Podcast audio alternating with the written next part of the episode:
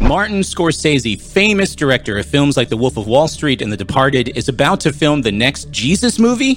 What? Are you even familiar with Scorsese's views on religion? Did you see Silence? So let's get into the news on this, and I've got a response for you incoming, and we're going to do all of that right now.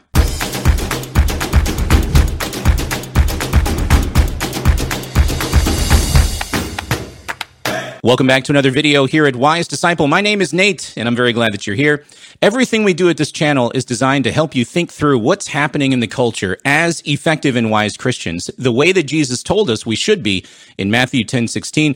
Uh, don't forget to like and subscribe to the channel as it helps me get these videos out to more and more people. Also, make sure to avail yourself of the awesome discounts we're running right now through Logos Bible software. This is the Bible software that I use to do my studies of the scripture.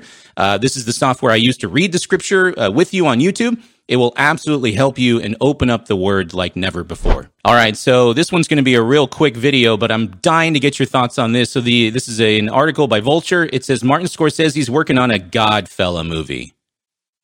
Puns. Uh, Killers of the Flower Moon is deep into award season, but Martin Scorsese is already thinking about his next move. He tells the LA Times that Pope Francis inspired him to write his next film about Jesus Christ after visiting him at the Golden uh, Global Aesthetics of the Catholic Imagination Conference in Italy. I have responded to the Pope's appeal to artists in the only way I know how by imagining and writing a screenplay for a film about Jesus. Okay.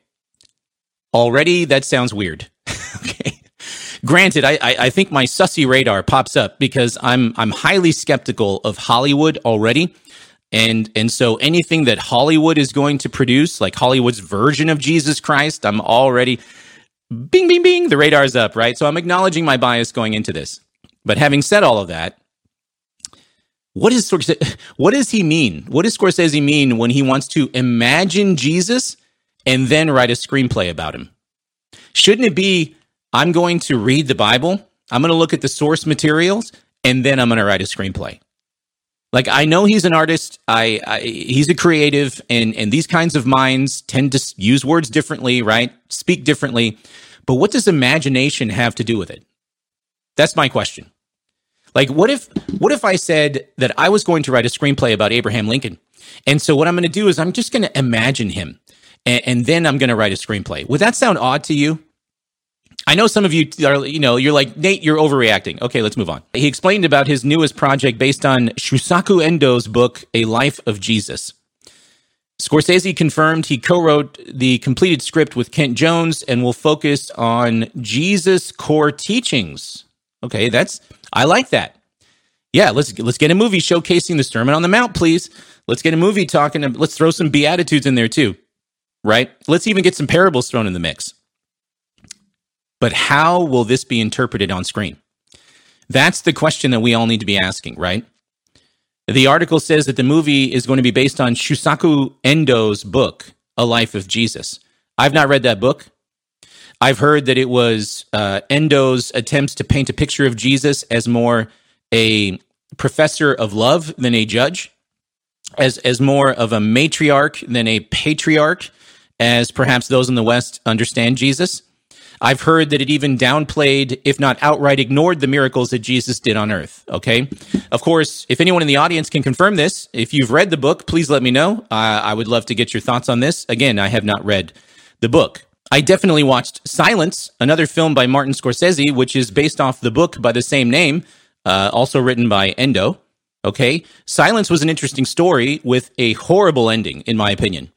I don't know if you remember this. Does anybody see Silence in the audience? At the end of the film, spoiler alert, this priest uh, named Rodriguez is given a choice to apostatize in order to save the lives of other people. I think it's other Christians.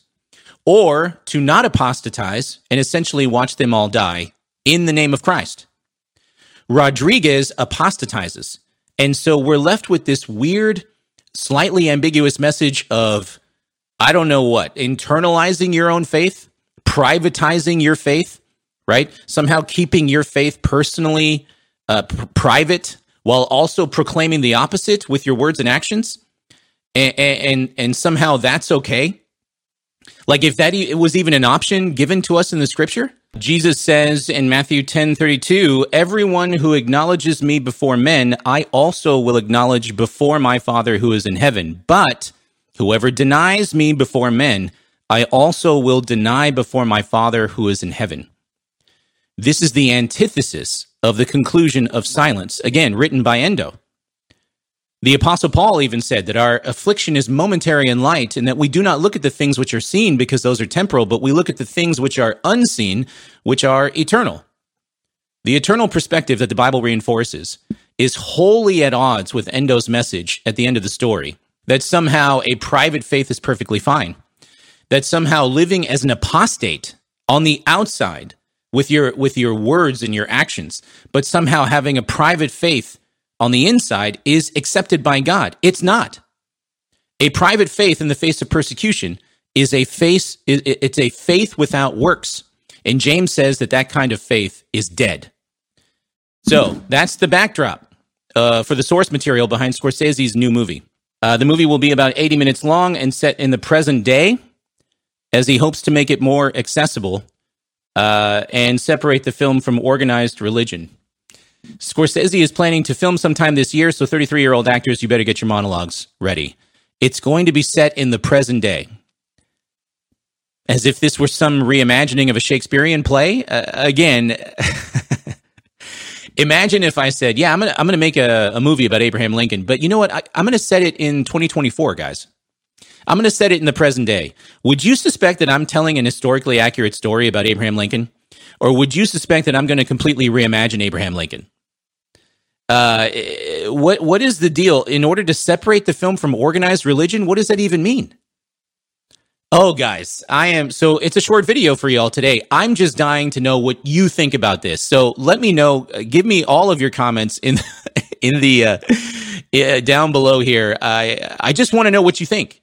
Okay, is this new Scorsese film going to be a good Jesus movie, or is this going to be absolutely horrible?